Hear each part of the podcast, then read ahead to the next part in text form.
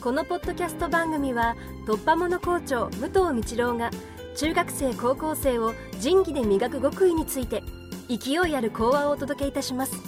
お楽しみください。おはようございます。高校2年生は左ドラリがいないこと分かってると思いますけど先週土曜日3月3日113回生283名元気に卒業していきました。あ年度が明ければみんな左に移動することになります、え1年間、え、高みを目指して研鑽を積むという話をしてきましたけれども3学期まとめの時期に入っています、え、先生からの今日の提案は自分のパーソナルポートフォリオを作ろうということです。定期テストがあると思いますけれども定期テストまあ中々に分かりにくいかもしれないけど振り返りって意味です。今年度間、ね、の振り返りです。みんなは、その振り返りをする中で勉強とかその中身のことについては先生方からどういう振り返りをすればいいかということを学んできていると思います。これが社会に出ていくとそれぞれが持つ経歴につながっていてクリエイティブポートフォリオという言い方になります。今パーソナルという言い方をしたのはあなた自身の今年度の歴史です。社会の中では何があったかというと一番みんなの中でどういう興味があるか分かりませんが一番流行って今年男子校ですからあまり関係ないですけど、えー、女子の間ではギャーギャーギャーギャーおばさんたちにはギャーギャーギャーギャー言ってたのが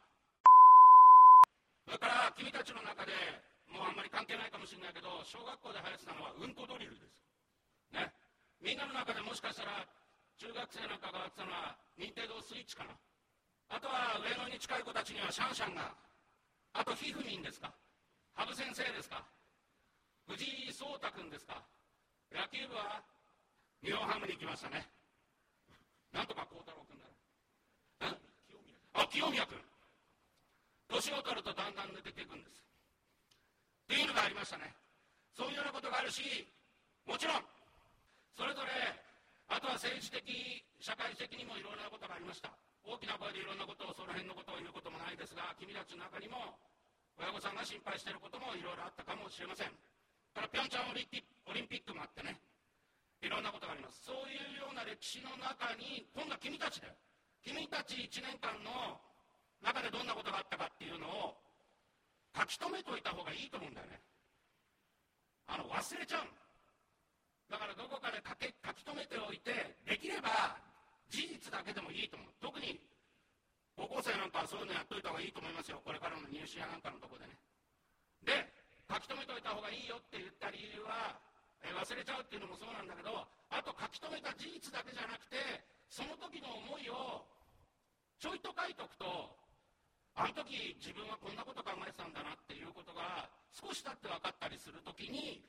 自分の考えやなんかのところを構築してく上でプラスになっていくだろうというふうに思います。大手の鉄道会社の社長がこんなこと言ったそうです。優秀な人材を取りたい。当然のことながらシステム運行やなんかのところでもそうだし営業的にもそうだしそういうところで活躍できる優秀な人材を取りたい。だけどその中でこういう人を取りなさいっていう人事に言ったそうです。何かって言ったら天文をやってる人を取りなさい。それは何かっていうと企業の中でその社長の曰く何かって言ったら夢を語れる人だそうです。もしかしたら小さい頃からそういうものが好きでそういうことをずっと続けてきた人がそういう力とともに自分はそういう、まあ、天文なり何なりのことについて趣味的なことかもしれないし実は今自分が持ってる技術よりもすごく詳しいものを持ってたりすることがあるかもしれないということです。夢を語れる。それはまた素晴らしいことだと思いますしそういう時代っていうのは今中高時代の時にかなり蓄えられるものだと思います。終業式までの間に定期テスト頑張れ。